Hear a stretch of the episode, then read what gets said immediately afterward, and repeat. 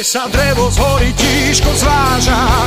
Je to Slovensko čarovné hrdé, mám ho tmavom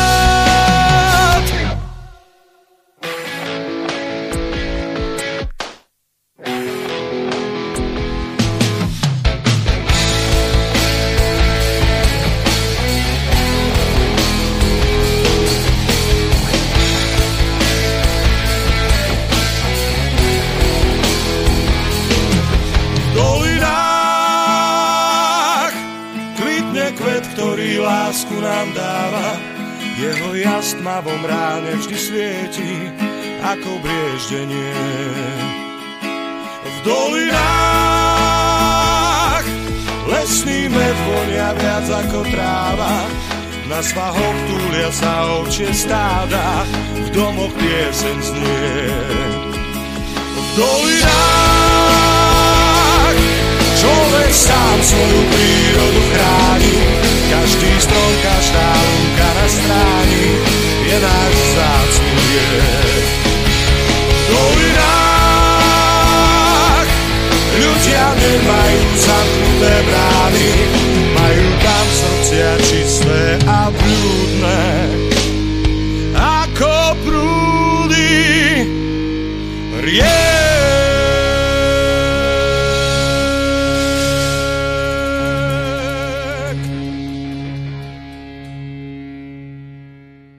Tak, milí poslucháči Slobodného vysielača Banska Bystrica, prihováram sa vám prvý raz v roku 2021 a bude to vysielanie Spolku národohospodárov Slovenska, teda je to relácia Klub národohospodárov Slovenska číslo 83. Pretože sa vám prihováram priamo z domu, čiže pracujem na home office a toto bude zo záznamu, tak vám zaželám príjemný deň. Už iné neviem, pretože neviem, či to nakoniec redakcia zaradí do obedňajšieho, poobedňajšieho alebo večerného vysielania. Každopádne my si dôverujeme a veríme, takže nech sa páči. Kedy to budete počuť, vtedy to bude premiéra tejto relácie na Slobodnom vysielači Banská Bystrica. No a kto sa vám prihovára? Peter Zajac Vanka. Ja vždy tvrdím, že inžinier ekonómie, inžinier zahraničného obchodu, tak to potvrdzujem a som aj predsedom Spolku národohospodárov Slovenska. Takže, milí priatelia, keď nás teraz počúvate, nevolajte, nie je to naživo, čiže netelefonujte, nemailujte, ale ak budete mať chuť, tak kľudne môžete poslať mail na mailovú adresu klub národohospodárov zavinač gmail.com. To je ten mail, pri ktorom príjmam správy a kde teda Klub národohospodárov komunikuje medzi sebou a s verejnosťou. No a ešte, čo by som chcel teda dodať, že je pre mňa v tejto chvíli 9. januára roku 2021 a ja som sa rozhodol vysielať napriek tomu, že sme mali temer mesačnú prestávku, a napriek tomu, že som už niekde dal teda aj do niektorých článkov alebo niekde do nejakých tých uh, avíz, že nevysielam v novom roku 2021, pretože sa prudko zmenila politická situácia. Nakoniec niektorí z vás povedali, že no ale Peter, tak, tak skús aspoň niečo povedať. Nech, nech nie sme až takí, že nič nevysielame, že prestávame existovať. Áno, lebo dnes je to naozaj tak. Kto nie je na internete, ten neexistuje. A my existujeme, aj keď v tejto chvíli sme takmer v ilegalite, pretože spolkári, my sme väčšinou starešinovia, tak e, ja som najmladší vo veku už teda prebiehajúcich 66 rokov, mám 65 rokov preč.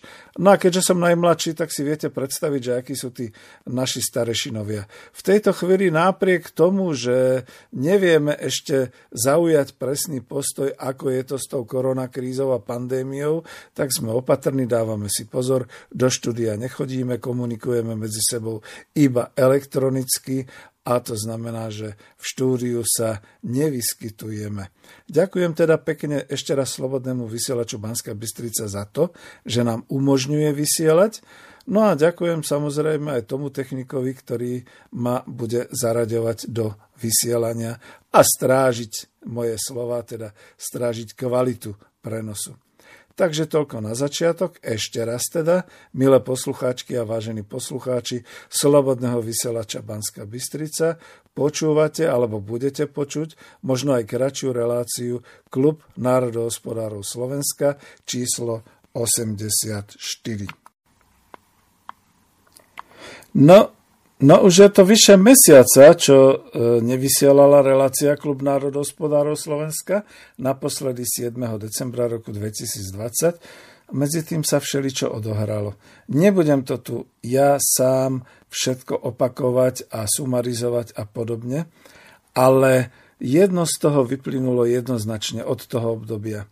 Tak, ako sa pýtam aj v článku na web stránke, ekonomika je mimo záujmu verejnosti? Pretože to tak vyzerá a ja sa ani nečudujem. Na rozdiel od toho, čo som tam písal, že namiesto otázky som mal dať výkričník a aj tak by to nič nemenilo na veci, že ľudia mlčia, že ľudia majú plnú hlavu iných starostí a iných udalostí.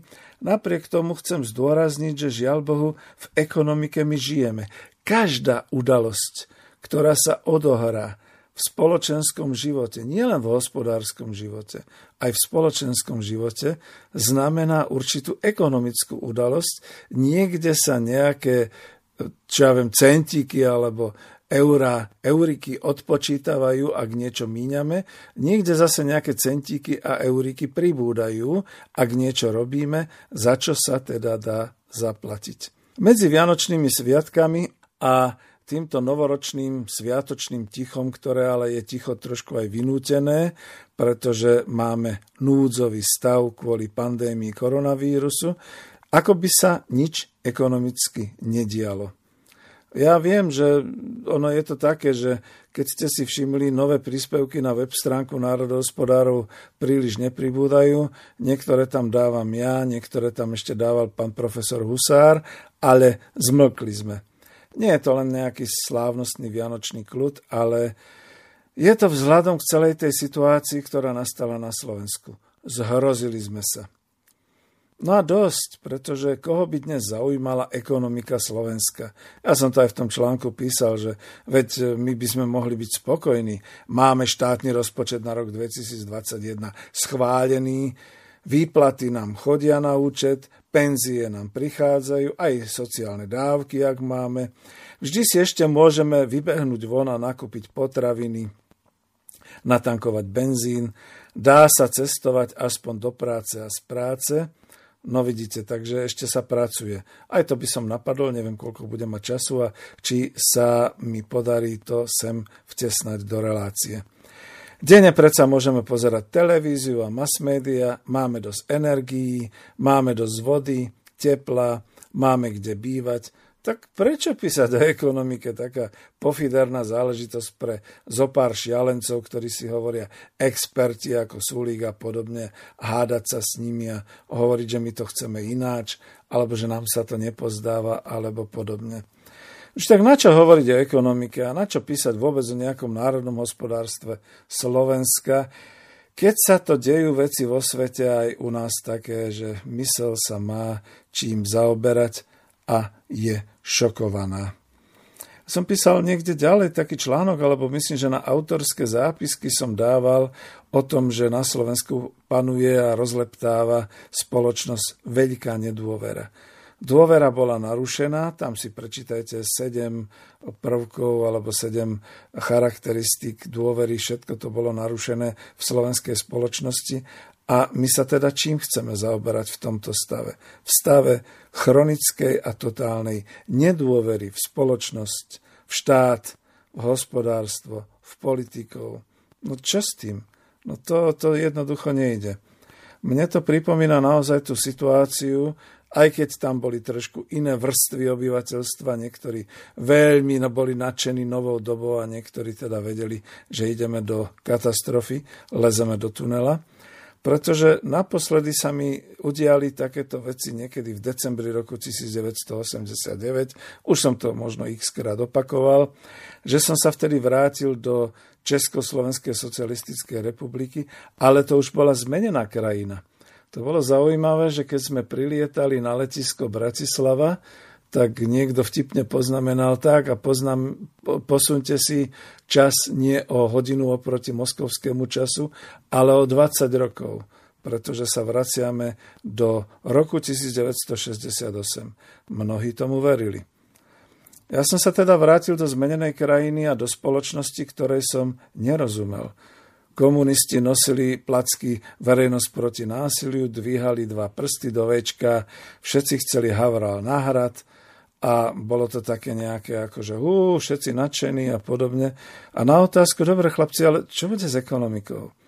Niektorí sa uchechtávali, za chrbtom si ťukali na, pleco, na čelo a ukazovali na mňa, že, že zajac odkiaľ došiel, čo to tu chce vlastne riešiť. No, a o pár mesiacov v roku 1990 a ešte viac od januára 1991 prišiel mráz. Doliali sa k nám vlny devalvácie koruny československej, vlny zdražovania potravín, cez otvorené hranice sa vovalili tovary, a to až tak, že domáce fabriky začali zatvárať a prepúšťať, strácali odbytové kanály, narušili sa všetky distribučné siete medzi veľkoobchodom, maloobchodom a výrobou vnútri v Československu. Vo veľkom Keťasovia začali navážať na Slovensko a do Československa teda vtedy rôzne tovary. Volalo sa to výpredaj, nebol to ani outlet, spomente si, ako sa to volalo, pretože to všetko sa predávalo často z korby nákladných aut priamo, priamo v krabiciach, ľudia stáli na to fronty ako na banány. A Všetko sa to predávalo a ľudia míňali svoje úspory.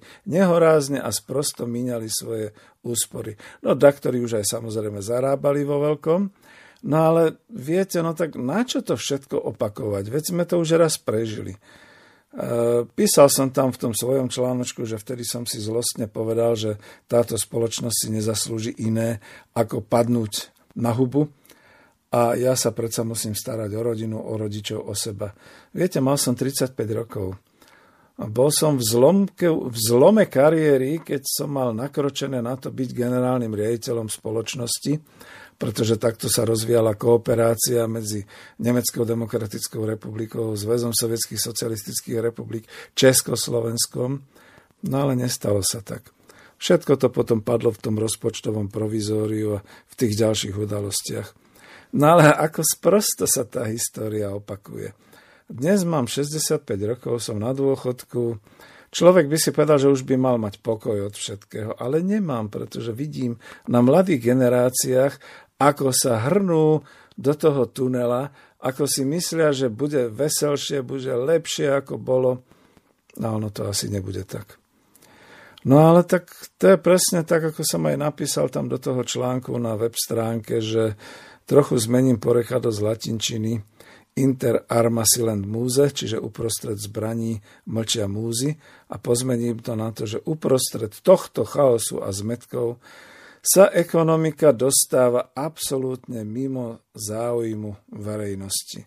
Veď vravím, máme čo jesť, máme teplo, máme energie, štátny rozpočet je schválený, tak čo máme v peňaženkách euro? Tak čo tu riešiť? Nejaké národné hospodárstvo? Chodte mi do čerta. Čo to je pre Boha? Veď ja už pracujem u zahraničného investora, veď moje deti pracujú e, v zahraničných fabrikách. Čo chcete po nás? Dajte nám pokoj s nejakým vašim národným hospodárstvom.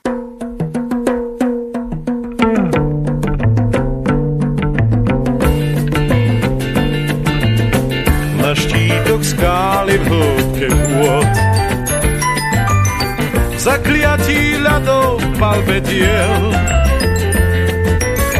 Na zvyšných bielých miestach má počiarov meno slovou strát. Hľadáme siedmi diel. V záplavách odplavených dní na dráhách medzi hviezdných striel.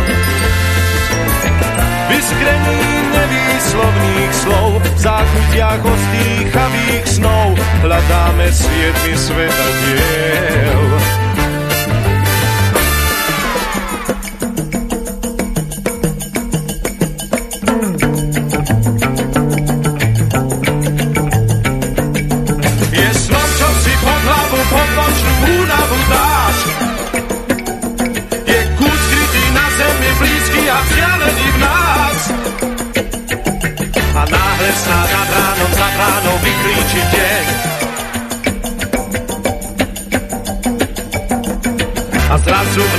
Splitne Kolumbus, vykrývne zem.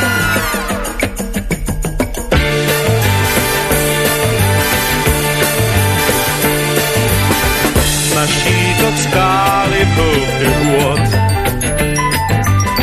I v tichej piesni lesných čiel.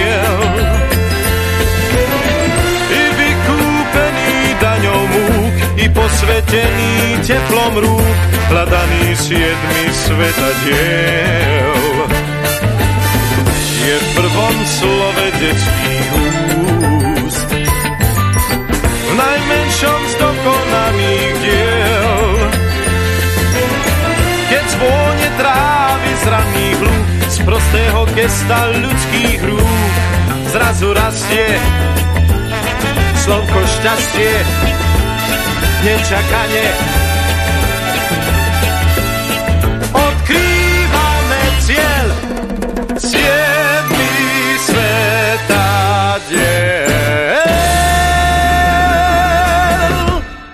No a niečo pravdy na tom bude, keď takto ľudia spochybňujú to naše úsilie o, nejaké, o nejakú osvetu a o nejaké oživenie národného hospodárstva. Lebo veď ekonomika Slovenska tečie už mimo nás. My síce hovoríme, že sme kolóniou hospodárskou a ono je to veľa pravdy, keď si pozrete na štatistiky, ktoré sa ale k nám do rúk nedostanú a na všetky tie údaje, ale je to vidno hlavne z tých tokov financií. E, naši ľudia ešte stále používajú to slovné spojenie naša ekonomika. Ale to už je len kliše používané, no tak skôr zo zvyku. Neexistuje naša ekonomika v tom zmysle, v akom ju chceme chápať. Slovenská spoločnosť sa v roku 2021, ale už aj predtým, dostala do situácie, keď svoju vlastnú ekonomiku nevlastní ekonomika Slovenska nie je ani naša, v úvodzovkách a v zmysle vyjadrenia takých tých fanúškov o našich hokejistoch či o našej Kuzminovej ako športovkyni. Nič nereprezentuje ekonomiku Slovenska, pretože my sme si už zvykli ako si, že je kľud taký, že nie sú nejaké ťažkosti vo financiách alebo ťažkosti v zásobovaní, ale počas koronakrízy slovenská spoločnosť prišla aj o rozhodujúce množstvo malého a stredného podnikania, živnostníkov a podnikateľov, ktorí pracovali v službách, v cestovnom ruchu, v ubytovaní, v všetkých tých stravovacích kapacitách, jedálne, reštaurácie, kaviárne, všetky takéto veci. A veľké firmy, veľké podniky s viacciferným obratom rozhodne nie sú naše, ani v úvodzovkách, ani keď majú sídlo v Slovenskej republike, alebo keď podnikajú a dokonca vyrábajú na Slovensku. Sú to predovšetkým cudzí investori a globálne korporácie, nie naši. Aby som vám to trošku bližšie objasnil, neviem, či sa mi hneď podarí teraz preťuknúť na jeden z článkov, ktorý som objavil a budem to možno spracovávať. E, mám dobré informácie o tom, ako to vlastne vyzerá s tou našou kolonizáciou a prečo sa my čudujeme, že sme kolonizovaní.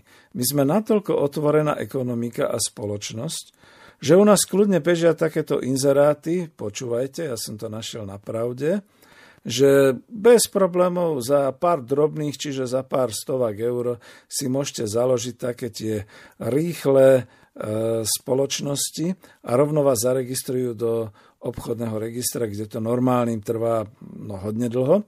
A rovno vás zaregistrujú na daňovom úrade a všetkých takýchto veciach, alebo, a počúvajte, o čom to je, môžete si vytvoriť spoločnosti, ktoré sú síce akoby na Slovensku a podnikajú na Slovensku, samozrejme to podnikajú, ale je to zaujímavé, ako vyznieva ten ich hospodársky život. Cudzinci z Európskej únie majú v oblasti osobných a majetkových práv rovnaké práva a povinnosti ako slovenskí štátni občania, sa tam píše. Zásada rovnosti podmienok pre podnikanie zahraničných osôb Slovenskej republiky sa bude vzťahovať aj na zahraničné osoby, ktoré sa na území Slovenskej republiky alebo ktoré na území Slovenskej republiky sa plánujú usadiť alebo tu pôsobiť relatívne trvalo vytvorením tzv. organizačnej zložky a rozvíjať tu podnikanie v pravom slova zmysle, teda sústavnú činnosť vykonávanú samostatne, vlastným menom na vlastnú zodpovednosť a za účelom dosiahnutia zisku. Pre zahraničné právnické osoby platí zásada, že jej vnútorné právne pomery a ručenie členov alebo spoločníkov za jej záväzky sa riadia taktiež právnym poriadkom, podľa ktorého boli založené. To by v tejto chvíli ešte znamenalo všetko dobre.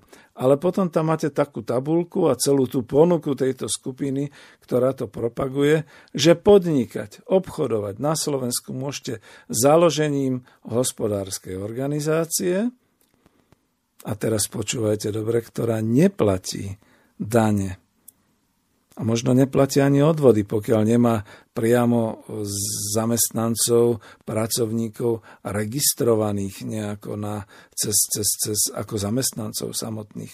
Lebo podnikanie môže byť vo forme spoločnosti limited, teda SROčka, ktorá vykonáva činnosť, kvôli ktorej bola založená sama alebo prostredníctvom organizačnej zložky.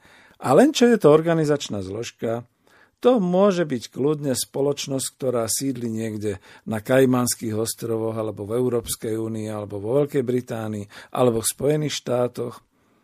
No neplatí tu dane. Na čo by platila? Veď oni tu majú iba organizačnú zložku a v rámci tej organizačnej zložky sa maximálne platí e, nejaký DPH, keď nakupujú ako e, tovary a vlastne sú konečnými užívateľmi, alebo keď majú zamestnancov, tak platia dáne, odvody za nich, všetky takéto veci. A to je to, lebo limited, teda taká tá SROčka zahraničná, drží majetok, vlastný majetok a poskytuje ho ďalej, čím je majetok v rukách spoločnosti nepodstupujúcej žiadne riziká pretože oni sú limited, čiže s ručením obmedzením a keď tu urobia povedzme pol miliardovú botu, v eurách myslím, no tak môžu ísť do krachu, skrachujú, niekto ich odkúpi, niekto nejakým spôsobom vysporiada ten majetok alebo požiadajú dokonca o ochranu, ako sa to teraz robí. Ale tá materská firma tam ďaleko niekde v zahraničí tá akurát to, čo do toho vložila, teda tú základnú sumu e, podľa slovenského obchodného práva, tak stratí to maximálne. Nič iné. Potom je to ešte holding. Holding, kde limited, čiže SROčka, je podielnikom v slovenskej spoločnosti. Zmeny vlastníckej štruktúry v slovenskej spoločnosti možno vyriešiť napríklad práve cez tieto rôzne rýchle, rýchlo zriadené spoločnosti do pár hodín prevodom limited na nového vlastníka. A my sa tu hráme na to, že naši živnostníci, naši podnikatelia musia byť poctiví, musia platiť všetky takéto veci.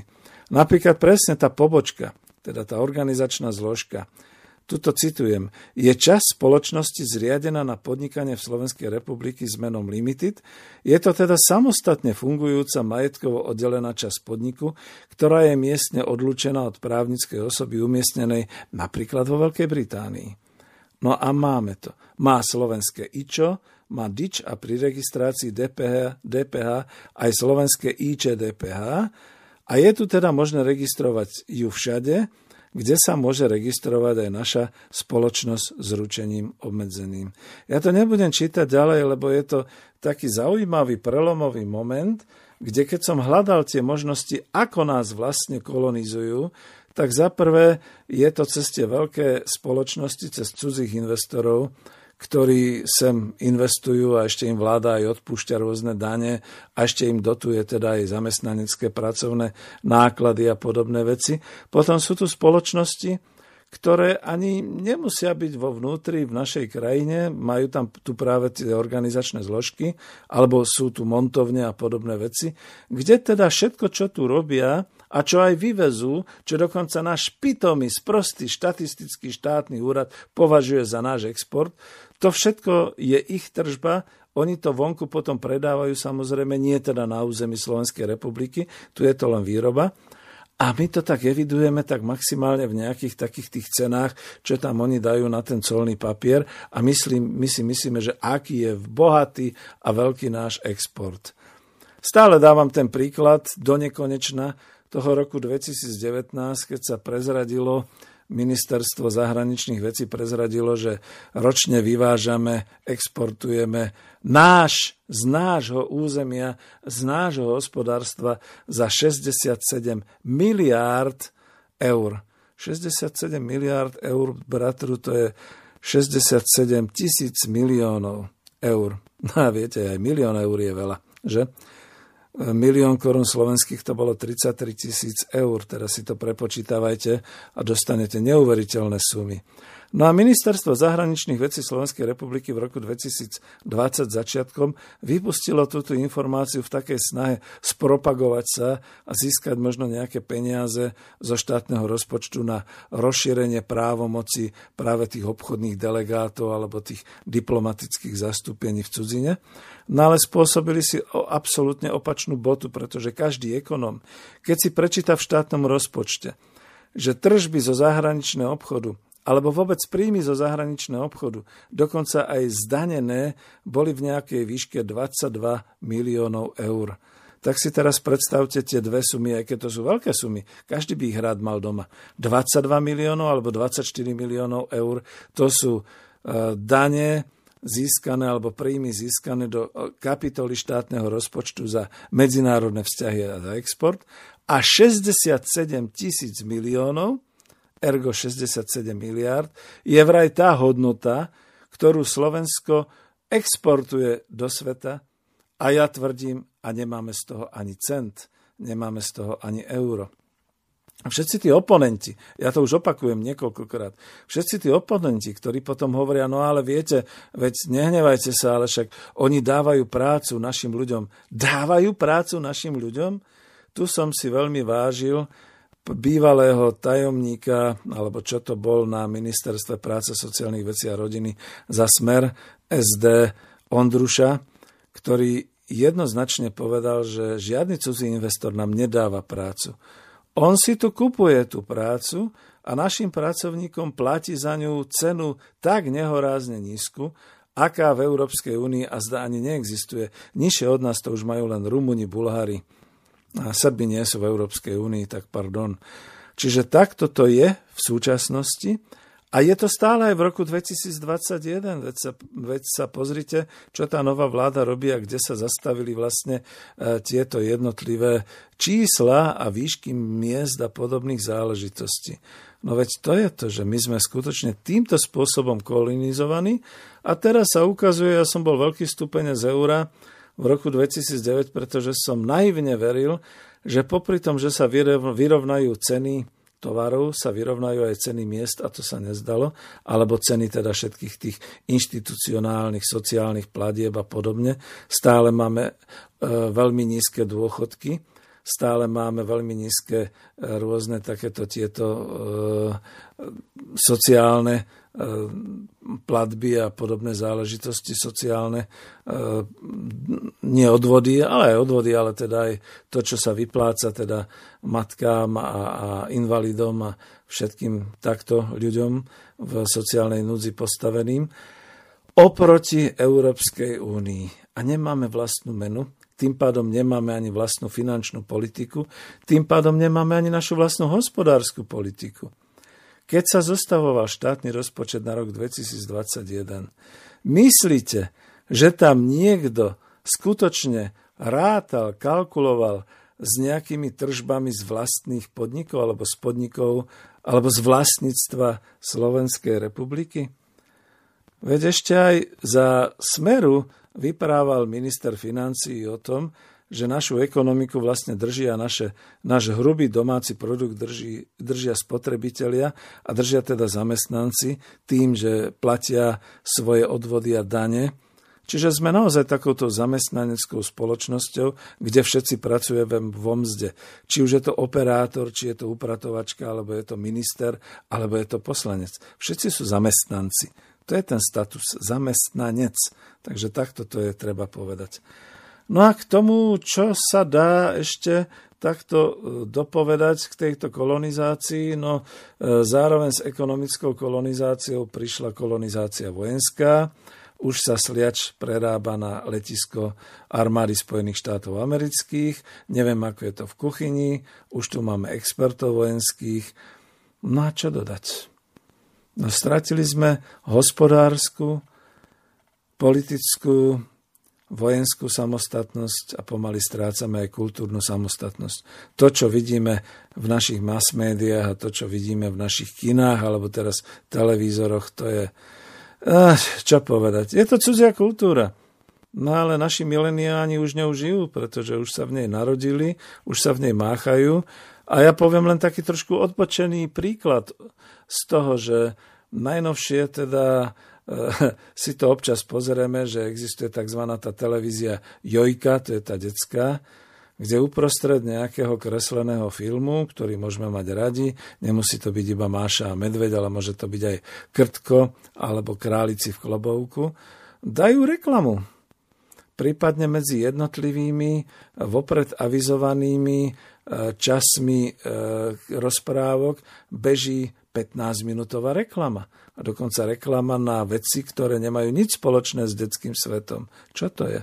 Už som to raz niekde v autorských zápiskoch dokonca mal, že ešte aj malým, mladým generáciám kašírujú, teda rozleptávajú a zliepajú na novo mozgy takýmito všelijakými vecami. Čiže takto sme my kolonizovaní. Čo ďalej dodať? Čo povedať, aby sa človek potešil?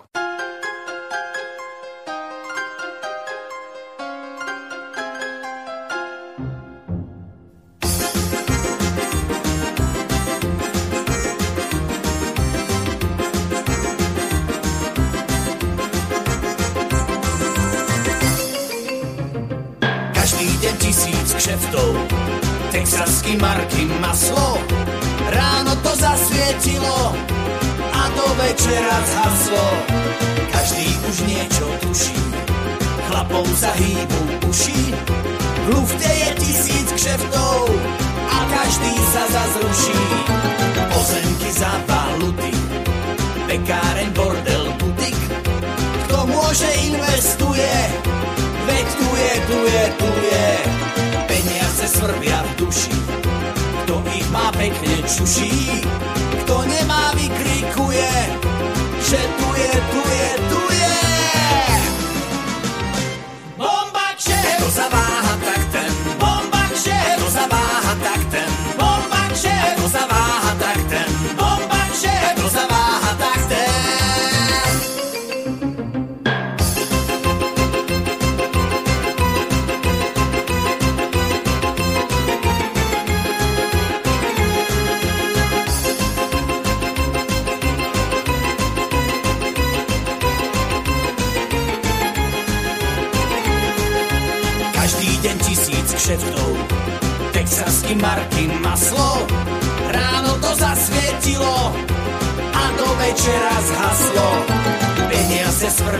Duši, kto má pekne čuší, kto nemá vykrikuje, že tu je, tu je, tu je.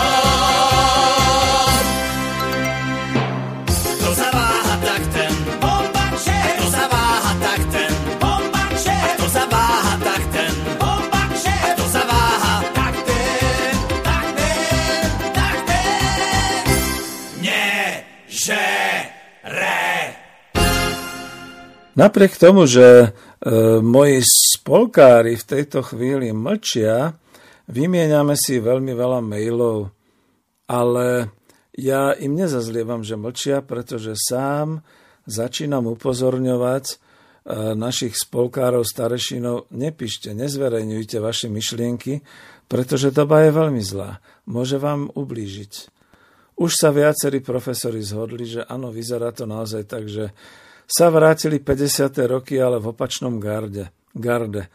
To znamená, že znova je tu nejaká totalita, ale tá je skôr liberálneho politického charakteru a už nerieši ekonomiku, pred chvíľou som to vysvetlil, pretože my žiadnu ekonomiku vlastne už nemáme. Máme štátny rozpočet, ale tak nejaký rozpočet pre túto krajinu musí byť, aby sme vedeli nejako pôsobiť. O tom, že sme zadlžení a že ešte viac sa zadlžujeme, to už ste určite počuli, to už nebudem rozvíjať. No ale došiel mi potom jeden článok, bolo to v Pravde, na web stránke Pravdy, v tej rubrike Názory, a aj keď je dolu napísané, že treba si vyžiadať autorské povolenie, autorské nie, autorské práva sú vyhradené, ja si myslím, že teraz to urobím opačne, že spropagujem tento článok, aby ste si ho našli a vyhľadali. A spropagujem ho veľmi účelovo, pretože ten, kto píše tento článok, to je môj spolužiak zo strednej školy.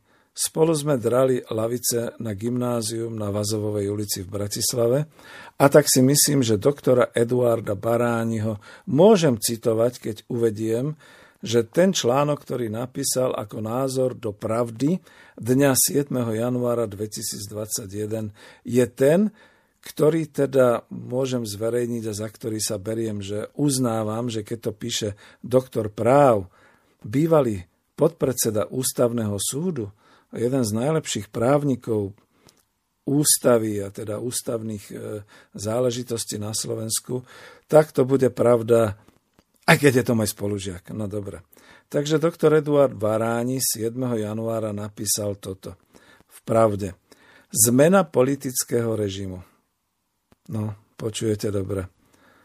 Tak to je neuveriteľné, keď môj rovesník a spolužiak dá názov svojho článku ako vysoká verejná osobnosť, bývalý podpredseda ústavného súdu, že je tu zmena politického režimu. Počúvajte pozorne, budem ho citovať. Pre stromy nevidíme les, čiže oprávnené rozhorčenie nad udalosťami a opatreniami štátnych orgánov zakrýva chaotický proces postupnej premeny režimu. Politológovia sú šokovaní konfrontačným štýlom a slovníkom premiéra i niektorých ďalších členov vlády. Právnici nenachádzajú slová pre schvaľovanie novely ústavného zákona v posledný deň núdzového stavu, to bolo 30. 30. alebo 31. E, decembra roku 2020, ktorého predlžovanie vlastne do nekonečna umožňuje a žasnú i nad obsahom tejto novely. Citujem ďalej. Protiprávnosť niektorých opatrení ostáva na rozdiel od prvej vlny pandémie koronavírusu nepovšimnutá.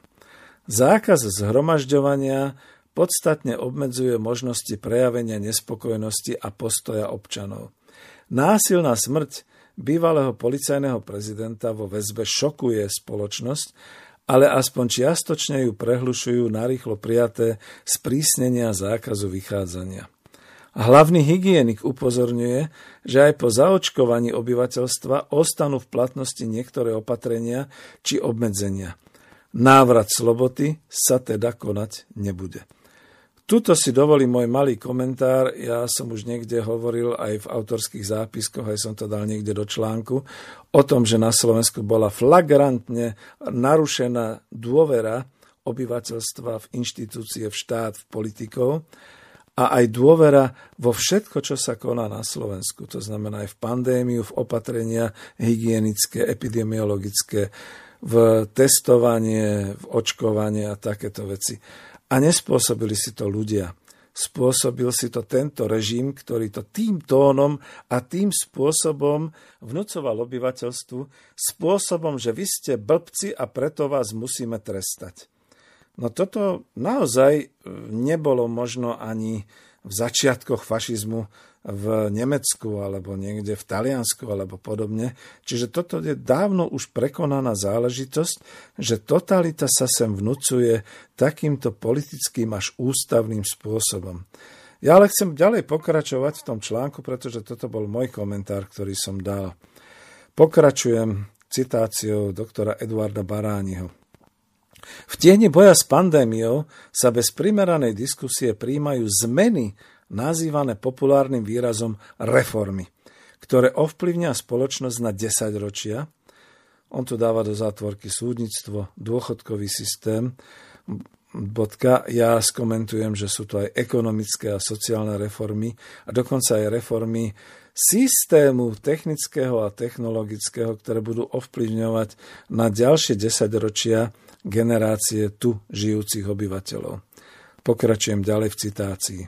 Objavujú sa informácie o údajnom zámere sprivatizovať zvyšný štátny majetok od železníc až po nemocnice. Zužuje sa diapazom priateľných ideových prúdov a odlišné názory sú odkazované do rezervácií extrémizmu a konšpirátorstva. Bodka. Tu proste musím jednoducho zareagovať komentárom, že áno, tá privatizácia zvyšného štátneho majetku je jeden zo spôsobov, ako sa snažiť udržať štátny rozpočet aspoň ako tak v tých normách, e, ja neviem, koľko je to tých percent zadlžovania sa, teda už budeme mať tých 60% z hrubého domáceho produktu v stave dlžob a podobne, ale predovšetkým je to jeden z najnešikovnejších spôsobov, ako sa dostať k peniazom do štátneho rozpočtu, predajom štátneho majetku, predajom zvyšných letísk, nemocníc, železníc a všelijakých takýchto vecí. Nie je to o tom, že by šikovní hospodári zriadili, zorganizovali výrobné hospodárske organizácie, alebo aspoň organizácie hospodárske vo svojom vlastníctve, a že by teda z nich potom v ďalšom roku začali profitovať. Namiesto toho radšej e, tie úvery, ktoré máme, poskytneme cudzím investorom a zadotujeme im pracovnú silu a podobné veci, než by sme vytvorili vlastné pracovné miesta a než by sme ich zadotovali z vlastných zdrojov, dobre, aj keď zadlžených, ktoré by nám potom o rok, o dva začali prinášať z daní peniaze a z príjmov z hospodárenia peniaze. To znamená z tržieb. Aj z tej DPH, aj z obratovej dane, aj zo všetkých takýchto. Toto doteraz nemáme a je to iný systém, je to jednoducho sulíkovský liberálny systém, kde im teda ich vlastná ideológia nedovoluje myslieť alebo za, zamerať sa ponad e, tento priezor a aby videli ešte niečo ďalej, niečo, čo by bolo teda pozitívne pre Slovensko. Citujem ďalej doktora Eduarda Baránio. Od prvej vlny, myslí pandémie, až do súčasnosti sa na Slovensko nedováža zahraničná tlač okrem českej. Cestovanie sa stalo rizikovým prejavom a normálne medziludské kontakty nahrádza virtuálny svet. Ja k tomu dodám len v komentári, že toto by až tak nevadilo, ako skôr vadí, že celé tie médiá hlavného prúdu, ten mainstream, či už je to v novinách, či už je to v televízii, alebo dokonca už aj vlastný internet vyvíjajú. Veď my tu máme na slobodnom vysielači už minimálne ten denník štandard a niektoré ďalšie, ktoré sú no, aktuality SK. No veď ako posúďte sami, že to sú síce internetovské webovské stránky a noviny, ale aké názory tam čítate? No presne také ako v mainstreame. Možno sa trošku ako odlišujú, pretože chcú byť inými, chcú sa rádoby ukázať, že sú konšpiračné, ale v skutočnosti vlastne je to stále ten hlavný prúd. Len majú inú technológiu.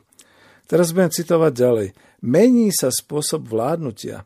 Atmosféra v spoločnosti sa mení a menia sa aj inštitucionálne usporiadanie, čo znamená zmenu politického režimu. Toto ešte raz prečítam.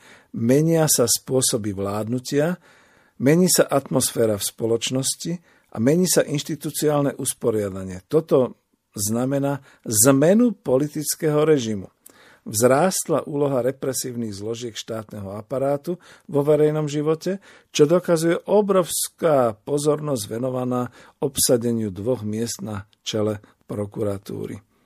Keď opoziční poslanci alebo keď opoziční politici, pardon, na označenie situácie skladajúcej sa z uvedených i mnohých ďalších fragmentov používajú slovo fašizmus, tak zatiaľ to preháňajú, hovorí doktor Eduard Baráni. Zo spoločnosti sa však vytratili, či presnejšie bola vytlačená atmosféra slobody i demokratizmus prostredia. Politický režim už nie je tolerantný a demokratický, ale vyvíja sa smerom k represívnemu a autoritárskemu režimu. Takže čo k tomu povedať v komentároch? Keď už aj takto excelentný právnik posudzuje situáciu, čo zostáva ľuďom, ktorí nie sú právnici, ktorí to vnímajú z ulic, ktorí to vnímajú z, z vlastnej skúsenosti, z toho, čo počujú, čo čítajú, že naozaj to smeruje... No ja to poviem za seba. Ja som vstúpil na kandidátnu listinu za spolok národohospodárov Slovenska do ľudovej strany naše Slovensko Kotlebovci eh, v minulej parlament, teda v minulých voľbách eh, do parlamentu, do Národnej rady Slovenskej republiky s jasným cieľom presadiť 6 z tých 12 opatrení, E, ktoré boli v tej hospodárskej oblasti, v tom konsenze e, ľudí, ktorí e, vlastne chceli do parlamentu za ľudovú stranu naše Slovensko. Jedna z tých zásad bolo znárodnenie alebo získanie späť pod štátne vlastníctvo kľúčových hospodárskych subjektov a výrob a vlastníctva. Druhé bolo získanie späť potravinovej sebestačnosti, tretie bolo výstavba bytov pre mladé rodiny a tak ďalej. No pozrite sa, nič z toho nie je, ale napriek tomu som bol ešte aj na Google označený za fašistu a mnohí ľudia mi nevedia prísť na meno, tak aby som sa ich teraz vlastne opačne spýtal. A to, čo sa tu teraz deje, to, keď to už aj jeden z eh, čelných eh, právnikov ústavných na Slovensku hovorí sa tomu takmer, takmer označuje za fašizmus, aj keď to ešte podľa neho fašizmus nie je. Čo s tým môžem robiť ja? Ja potom môžem povedať, vidíte ľudia, nechceli ste mňa, pretože ste ma vraj považovali za fašistu. No tak teraz máte parlament, režim, ktorý kráča skutočne veľkými skokmi k tomu fašizmu. Dobré ráno, dobrý deň, dovidenia. Takže takto by som povedal, a to už som asi emotívny. No, odvrátenú, odvráteniu pozornosti od niektorých krokov, zase citujem Eduarda Barániho, pritom slúži nezvládnutie pandémie aktuálnou výkonnou mocou. Veď kto sa bude zaoberať odvolateľnosťou členov súdnej rady či obmedzeniami právomoci ústavného súdu v čase, keď denne pribúdajú tisíce chorých na COVID-19 a nemocnice sa ocitli na pokraji kolapsu. Len to zrušenie obedov zadarmo pre deti ostalo v pamäti ako symbol pravicovosti vlády. No veď to. Pomaly sa mení postoj spoločnosti k trestným stíhaniam sudcov. k trestným stíhaniam prokurátorov, policajtov, známych podnikateľov a politikov, lebo ich sprevádza pachuť podozrení zo zneužívania trestného práva zvlášť v našej časti sveta s históriou politických procesov polovici minulého storočia sme veľmi citliví na spojenie trestného práva s politikou. Áno, musím komentovať, naráža tým na 50. roky.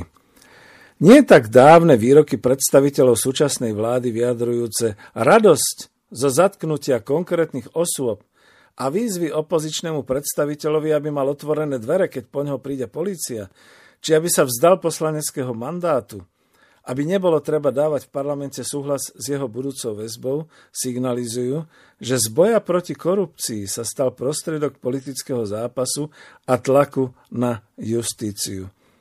No vidíte, a teraz e, povedzte mne ako národospodárovi, ekonomovi, ktorý nerozumie právu, keď mi toto tvrdí právnik, spolužiak, ja mu uverím skôr ako nejakému tomu mainstreamu, ktorý hovorí o tom, že aká je u nás sloboda a ako teraz tí opozičníci zneužívajú tie možnosti. Záver toho článku. Citujem, podčiarknuté a spočítané. Mení sa spôsob vládnutia, atmosféra v spoločnosti aj inštitucionálne usporiadanie, čo znamená zmenu politického režimu. Ešte raz, mení sa spôsob vládnutia, Mení sa atmosféra v spoločnosti a aj inštitucionálne usporiadanie, čo znamená zmenu politického režimu. Vzrástla úloha represívnych zložiek štátneho aparátu vo verejnom živote, čo dokazuje obrovská pozornosť venovaná obsadeniu dvoch miest na čele prokuratúry.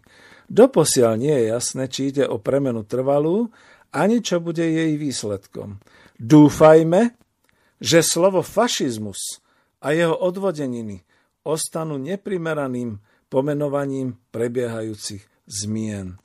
Veľmi opatrne sa vyjadril doktor Eduard Baráni.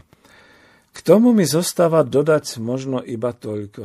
V tejto situácii, v tom šoku z toho, čo sa stalo vlastne bývalému policajnému prezidentovi a stále generálovi policie Milanovi Lučanskému, v tom šoku, čo sa to deje s druhou, možno už prerastajúcou až v, tretej, v tretiu vlnu pandémie koronavírusu na Slovensku, napriek tým plošným všetkým opatreniam, napriek tomu lockdownu a všetkým takýmto veciam, v tomto všetkom, čo tu opoz- poznačil doktor Eduard Baráni a čo teda ešte aj, keby som citoval doktora Branislava Fábriho, ktorý píše o súčasnej situácii, k tomu všetkému potom človek národohospodár, ekonom poznamená iba toľko.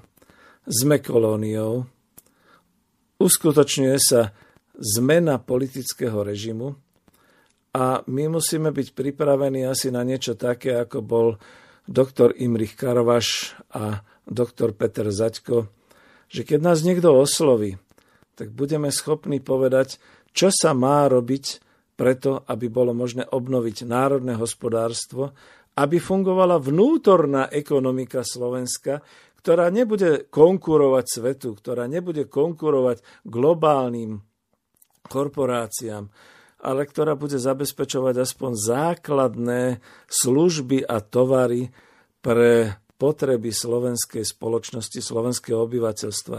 Čiže to, čo hovoríme, potraviny, teplo, svetlo, obutie, oblečenie, dopravu, energie, možno aj bezpečnosť štátu.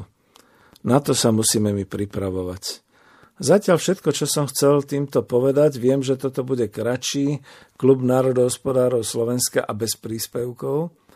A ja teda ďakujem doktorovi Eduardovi Baránimu, že tento článok zverejnil a keď raz je zverejnený, nevytlačil som ho nikde, takže môžem kľudne povedať, prečítal som ho ako spotrebiteľ ako čitateľ a som veľmi rád tomuto varovaniu.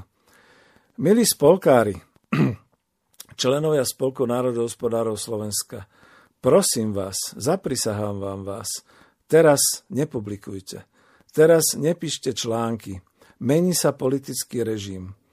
Nechcem, aby sme vám do nejaké cely predbežného zadržiavania posielali pomaranče alebo niečo podobné.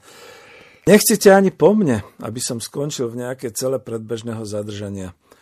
Prednedávnom som hrdinsky hovoril, že nám, dôchodcom, nebude vadiť, keď nás zavrú pretože budeme mať lepšie služby, ako by sme mali v nejakom sociálnom domove.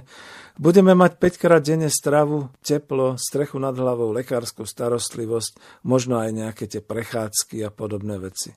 Dnes, po smrti generála Lučanského, mám oprávnenie sa báť. Báť sa, že si po mne prídu.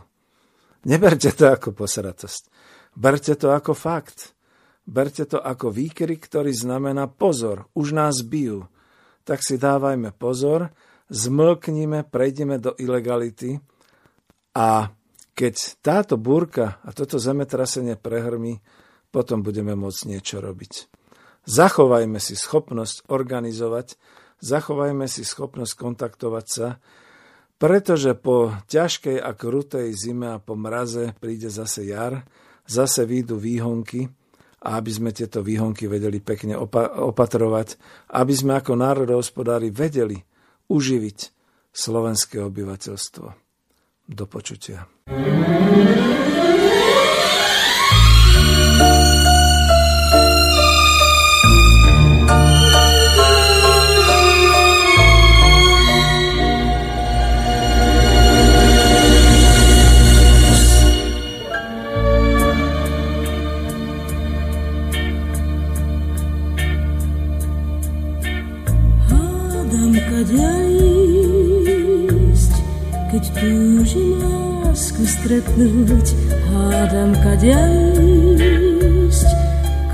Všetky cesty vedú, kam treba ísť.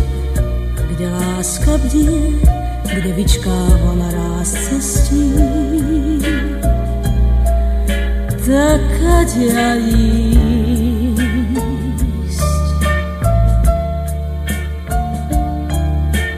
Hádam kadia ísť, koľko treba krokov, hádam, kadia ísť, kadia a koľko rokov, cesty pusté sú.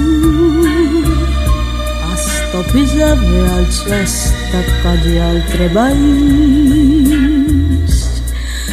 Veď vzdialená